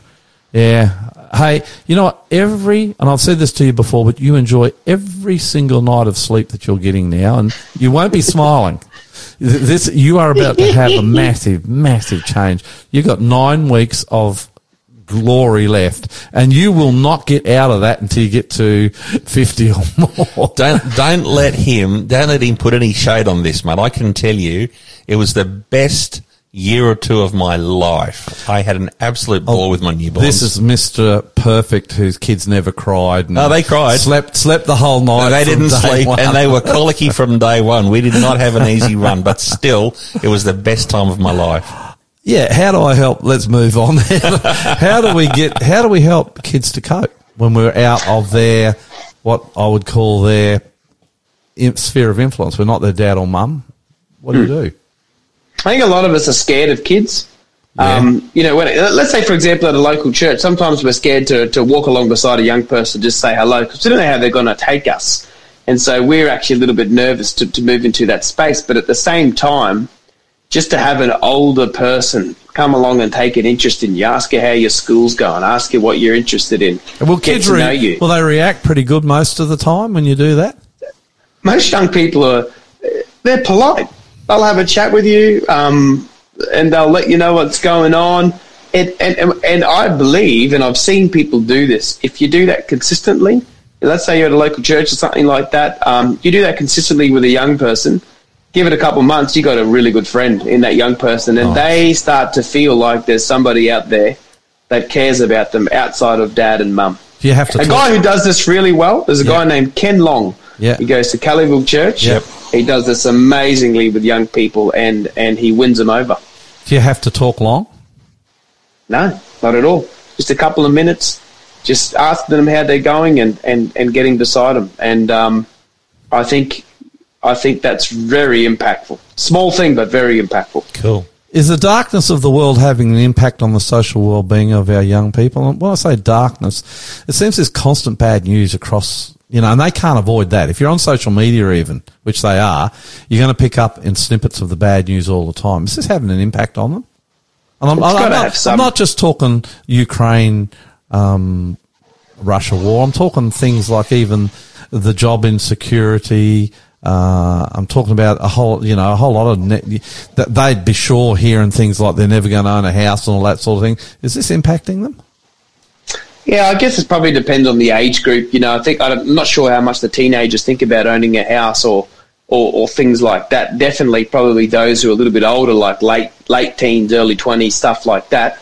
Um, is is there an impact? There's definitely, I would say, there's probably a mental health pandemic that is alive in our society, and COVID has really just exploded. Why, that. why We- has why has COVID exploded that in young people? Is it the Well, um, separation? I I think that's definitely a huge part of it. Um, it's just that young people have not been able to connect, not been. I think sometimes you know, although the mundane of life can be mundane, we don't realise how much blessing and goodness there is in just going to school and seeing your friends. Or, or going to church on the weekend and hanging out and getting a blessing from being at church, or, or going to the local sports club and doing that. And we've had, you know, two years of interrupted Yeah. life. Yeah. And, and I, I do think that that has had an impact. We ran a young adults conference last year. Yep. We had a workshop on mental health. We had a workshop on all sorts of juicy topics. And the, the workshop that packed out was the workshop on mental health. Wow. Actually, I just read yesterday that suicide amongst young people is up 30%. What? Uh, Do we know why? And when when when are they saying since up thirty percent? Talk, they're talking specifically uh, in the last two years since 2020, Mm, that- 2021. and and To answer that one, I I couldn't say exactly why. I, I would imagine perhaps some of the disconnect that's there. Um, what I, I, I do know that since the invention of social media, suicide rates in young people, teenagers, etc., have gone through the roof. If you look at the research, Is that because um, of the constant pressure of having to perform? pretty much, and and just young people are looking for, well, you know, young people in life are looking for three things: belonging. They want to belong somewhere, and they want to belong regardless of whether they make mistakes and get stuff right or get stuff wrong. They want to know they're special. They someone cares about them. They're looking for identity. So that's that's who am I, you know? And I think a lot of them are trying to find that identity off social media and things like that. And, and, and but what happens then when you put something out there on social media which you thought was going to get you likes, but it didn't get you likes. Instead, it got you, it got you Bullying, absolutely throttled Yeah, yeah, yeah. bullied and, and and all that sort of stuff. Um, now, imagine you're a young person that already didn't have super high self esteem. Perhaps the situation at home is Mm. really rough between mum and dad, or maybe mum and dad don't even live together. You know, maybe you got some older brothers and sisters, but none of them really take much much interest in you and those sorts of things. Before you know it, you're down and out. And and I just think it's just a reminder that any person we come across in life, you've got to be kind. It's well, I, look, just, I'm an old man now, but I know as a young man, it's devastating to lose one. I, my my best mate committed suicide, and I remember the trauma of it. I was in my early twenties. Um, devastating, and and we don't want to see our kids getting depressed to the point where that's becoming a option for them, do we? Uh, if you've got a depressed child as a parent, or even as a fellow church member, and you see someone in the church, is there anything we can do, or is it something for the professionals? Oh, I think depression is a bit of a holistic thing, and probably as Adventists, that's where we got a bit of a head start. I, I think the professionals have definitely got their place to play the counsellors, the doctors, the medication that's involved to give people a kickstart. But, you know, you also got to ask yourself, well, what does a person need to have a healthy and, and happy life? Do they have people that care about them? Are they active? You know, are they getting outside and getting some sunshine? Are they sleeping well? Are they eating properly? Have they got a carrot, as my granddad would always say, something to look forward to? Yeah. You know, those, those sorts of things. And I just think all the little basic bits and pieces of life that that bring us joy, um, that's so important. It's holistic, that- isn't it? It is Yeah, the whole- holistic. yeah. I think that's where COVID's caught us out because we, we missed a fair bit of that Yeah, in yeah. the midst of it. We didn't realise how much um, we actually enjoyed and missed that. It just things, the basic things of going to work. And you, might have thought, oh, work sucks, but it's not too bad to go to work and talk to a friend or two. Yeah, yeah. Do, do you you work with hundreds and thousands of kids, really young people, from really ten younger than ten right up to thirty. Um, do you think our young people, our youth kids, even see a future? I don't know. Um, I don't know how much they think about it, to be honest.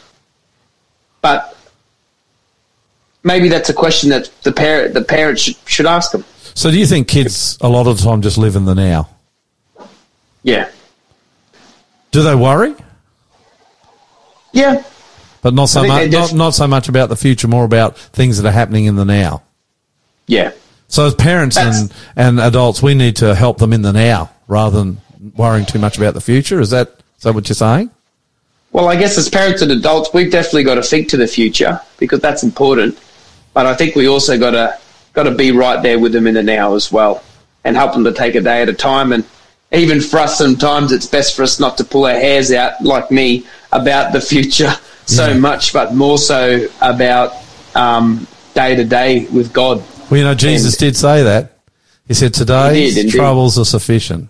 Don't worry about the future. Just live your life day by day." And it's probably pretty good advice, isn't it? Yeah, I think it's I think it's great advice. You know, like the current situation around Ukraine and Russia, I could think of a million different ways that ends badly, but at the end of the day, all I can do is wake up today and ask God, how can I be, how can. I be your person today? Is is Jesus as you work with young people? Is Jesus seen as an answer by them, or is is it increasingly hard for them to even see him? Depends on the age. I found, um, I found, and this is something that I think is so important for us to think about.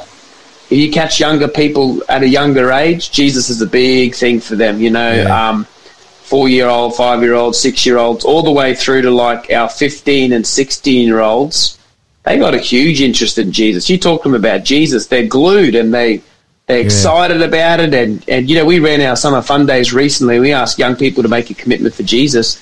We had something like a hundred, close to 150 pe- young people make a de- decision for Jesus. I have to pull out the So they, exact they, they find him, they find him attractive. That's what you're saying. very, very attractive. I, I like. You, no one can tell me they don't because, like I said, easily close to. I'll pull out the exact number one day, but I believe it was close to 150 young people saying, "I want to follow Jesus." What I did find with them, the older they get, um, and you run programs like that, the less of them ah. will make that sort of decision. is the, what the- the- younger, so, so when they make this, and, and this is going off course a little bit, but when they make decisions when they're young do- for Christ, are they likely to stick by them or not necessarily?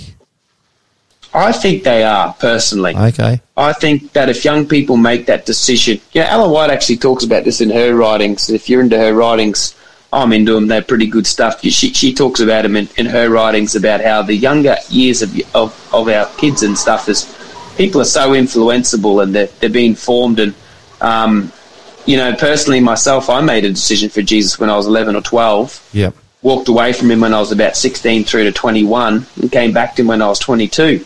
Yeah. Um, and it, it always stuck with me that I Yeah. had chosen God and I probably need to go and find him again one day. So Yeah. I, I think it does. yep. Um, Okay. Yeah, that- Uh, for those of you who don't know, Ellen White was one of the founders of our church. Um, there might be some people listening out there who've Mm. never heard her. And she wrote a lot of books. Um, just three more quick questions. As you travel around, and you're traveling a fair bit, I'll say, what? You go to a different church almost every Sabbath, is that correct? different church or a different youth event all, the time. Yeah. Yeah, okay. Um, how, how do you see youth seeing the church? Is it in a positive light, negative, ambivalent? Um, just depends, you know.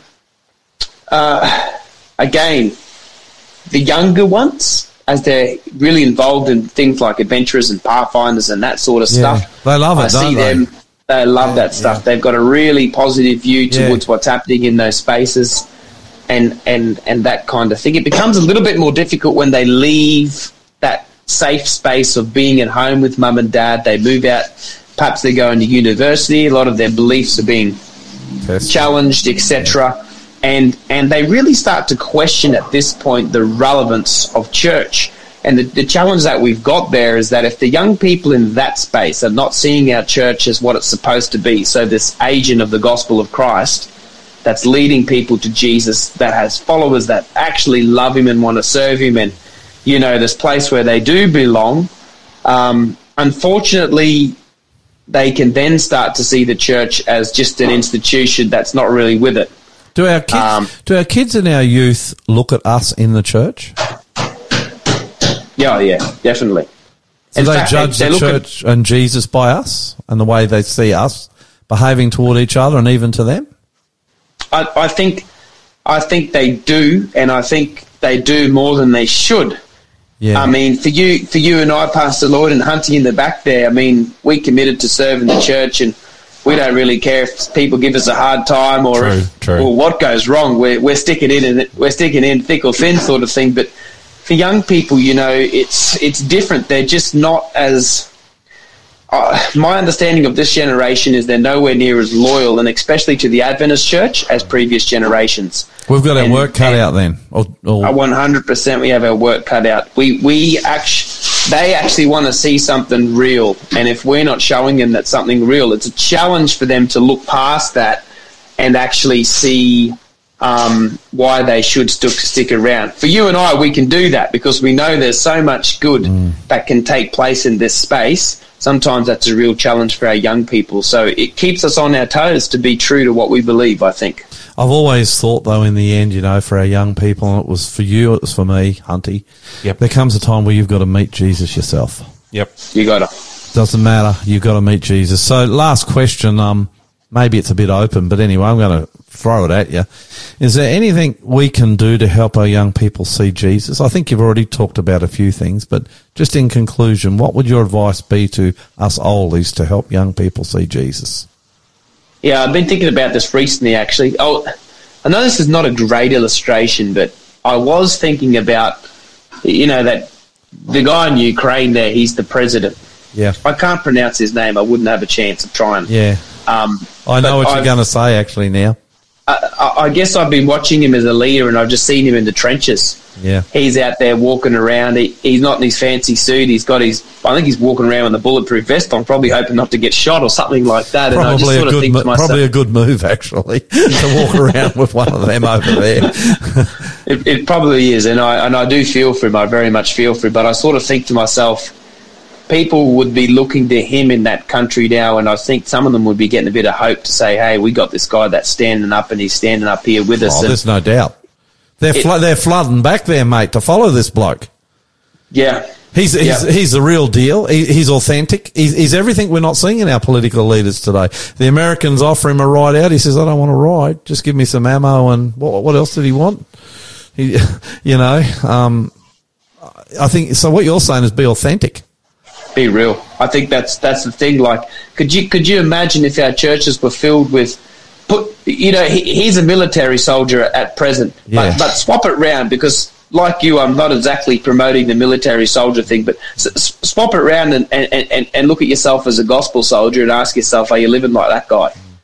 Are you in the trenches? Are you ready to take a hit? Are you are you putting your best foot forward? And um, I think that's what resonates with young people. And if they if they can see it in us, it's going to inspire them on hundred percent. You know what it So- matters. You know what matters, Simon. And I know this. We've got to. We've got to. We're running out of time, Hunty. Yep. But you know what matters?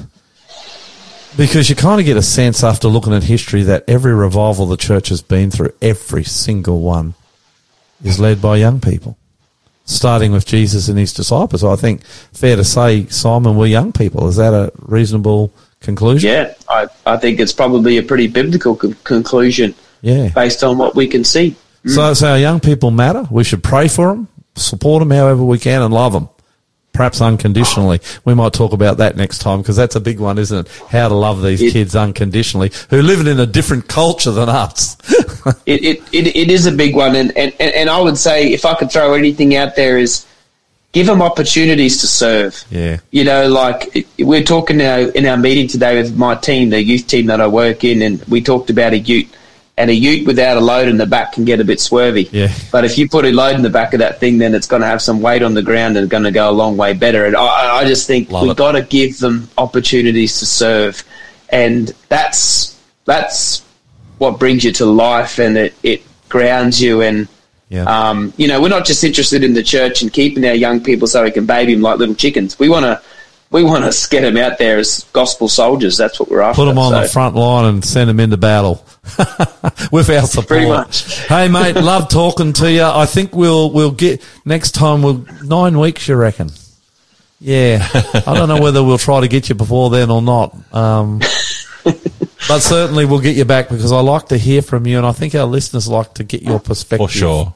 Thanks, mate. Thanks, mate. Thanks, guys. See ya. Bye. Awesome. Good to be with you. You're listening to the Aussie Pastor here on Faith FM. Okay, Hunty, swing us right into this song. All right, mate. it's a Hallelujah medley, and it's by one of our favourite uh, groups called Anthem Lights. Man of sorrows, what a name for the Son of God who came, ruin sinners to reclaim. Hallelujah, what a Savior.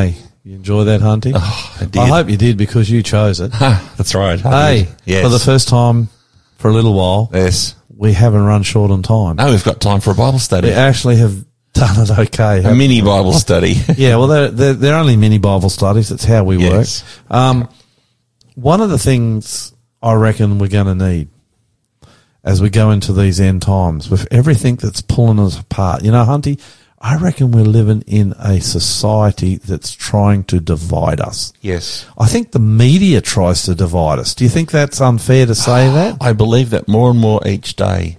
And I see the pressure. And I know we're going back to this war between Ukraine and um, Russia, but let's even move on from that.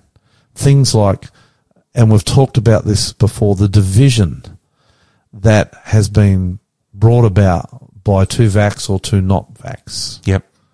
And then you can see, uh, you know, in my particular church, Hunty, I have people with Ukrainian background. Yep. I have people with Russian background. Yep. And then you see there two nations going to war and you wonder, how does the fabric of the church hold together under stress and pressure, say the vax or the anti-vax movement in your church or Ukraine v, um, Russia? What would your answer be to that, Hunty? How do you hold the church together? What is the key? What is the secret? Hmm. Difficult, isn't it? Well, for, for, for me, because I'm, I'm a big believer that the church is, is not some kind of a, a country club for saints, but it's a rest home for sinners. But you've got to have something that holds those sinners together. Correct. Repentant sinners Correct. together. The, the gratefulness to Jesus Christ for the gift of salvation that he gave to us with his life. Do you reckon that's enough? Or do you Keeps- it need keeps some- me going. or do you need something more? I'm sure you need more for sure. Let's have a look at this Bible passage in John chapter 14. We're going to only do um, five verses. I want you to read it through straight, Hunty. Sure. And once you've read it through, and Hunty will be reading from the NLT, but it doesn't matter. If you're at home, open your Bible up. Doesn't matter what version you're in. We love all the versions, Hunty. We do. Open up and follow with us. If you're in the car or you can't, of course, don't. Just listen. But Just listen, yeah. read this for us Listen, because I think carefully because this text is quite complicated, I reckon. I think he, herein is the key. Yep. To holding the church together, and I'm going to talk more about this on Sabbath. Wow. At New Hope, a lot more, and it's uh, even a lot more powerful than this little Bible study. Go. Alrighty. John 14. Yep. Verse 6. And I will ask the Father, and he will give you another advocate who will never leave you. He is the Holy Spirit who leads into all truth. The world cannot receive him because it isn't looking for him and doesn't recognize him. But you know him because he lives with you now and later will be in you. But in fact, it is best for you that I go away because if I don't, the advocate won't come. If I do go away, then I will send him to you. And when he comes, he will convict the world of its sin and of God's righteousness and of the coming judgment. The world's sin is that it refuses to believe in me. Righteousness is available because I go to the Father and you will see me no more. Judgment will come because the ruler of this world has already been judged. Okay, it is complicated and it is full of truth. This little Oh, yeah. passage. Oh, yeah. But what I'm trying to propose here is that if the church is to stay together with all these things, and it's only going to get more intense that divide us, then each of us who are members of the church are going to need to have an experience, baptism, if you like, of the Holy Spirit. For sure. We will need the Holy Spirit in our hearts and our lives. And why? Well, Jesus tells us here why we have the Holy Spirit. Verse 17. He is the Holy Spirit who leads into all what, Hunty? Righteousness. No, no, Oh, verse sorry. 17. Oh, verse 7. 17.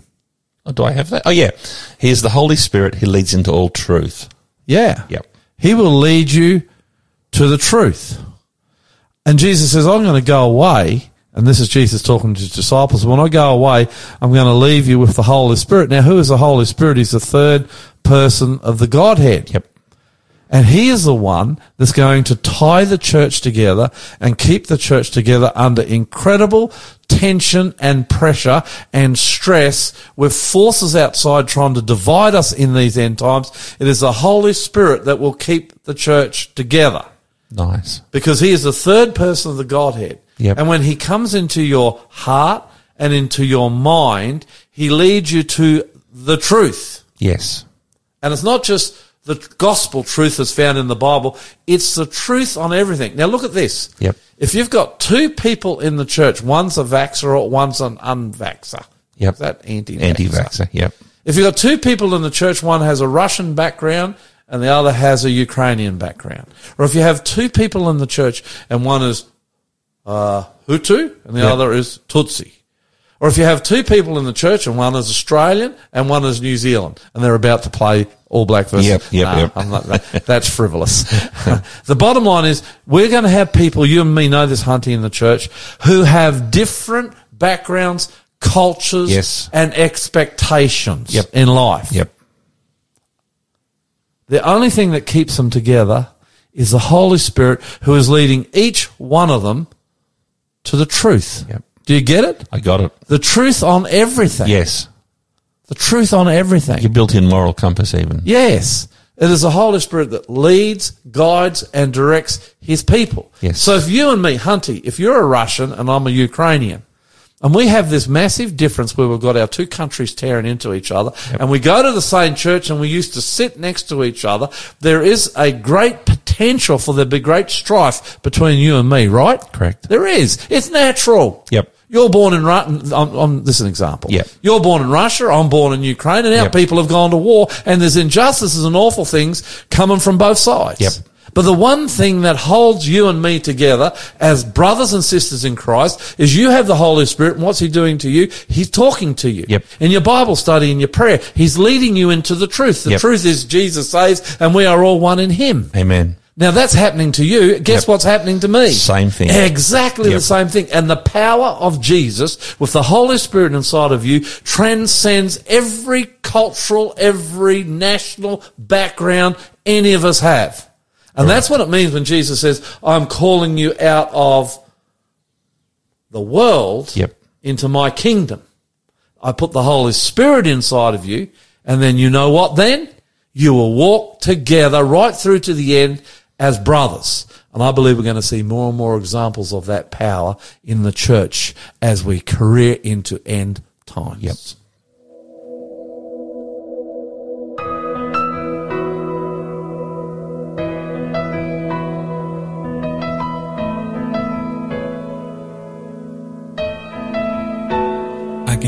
Only imagine what it will be like when I walk by your side.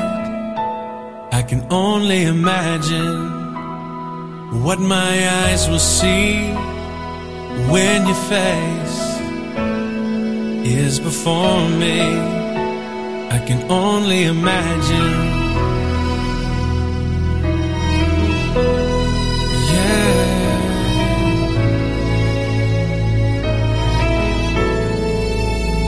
Surrounded by your glory, what will my heart feel? Will I dance for you, Jesus? Or in awe of you be still? Will I stand in your presence? Or to my knees will I fall? Will I sing hallelujah? Will I be able to speak at all? I can only imagine. I can only imagine. I can only imagine when that day comes and I find myself standing in the sun. I can only imagine when all I would do is forever, forever worship you. I can only imagine, yeah. I can only imagine. Surrounded by your glory, what will my heart feel? Will I dance for you, Jesus? Or in awe of you be still? Will I stand in your presence? Or to my knees will I fall? Will I sing hallelujah? Will I be able to speak at all? I can only imagine. Yeah,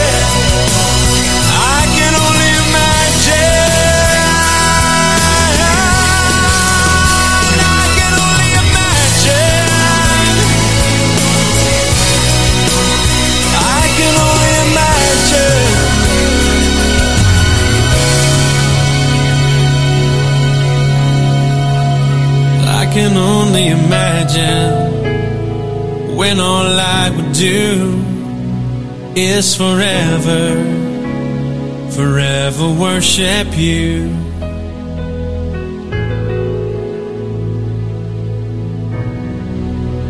I can only imagine. I can only imagine. Soon we won't have to imagine, Hunty. It's true. The way this world is, Jesus will have come. Yep. And we're going home. Yep. But until he comes, my appeal to you is to ask the Holy Spirit into your heart and into your mind to baptize you, to possess you. He's the third person of the Godhead, Hunty. Yep. And he's the one that's going to help us through all these times of division where everything Satan can throw us will rip us apart from each other, destroy the church if he can, Hunty. Mm. But when you've got the Holy Spirit inside of you, mate, guess what?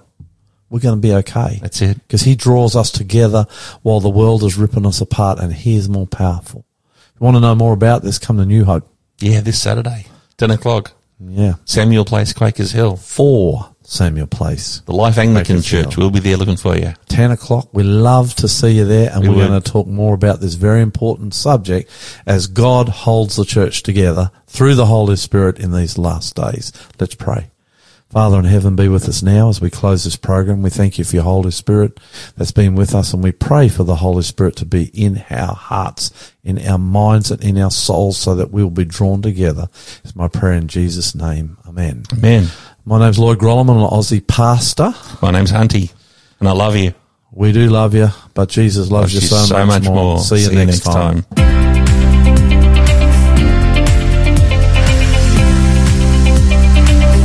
Thanks for joining the Aussie Pastor.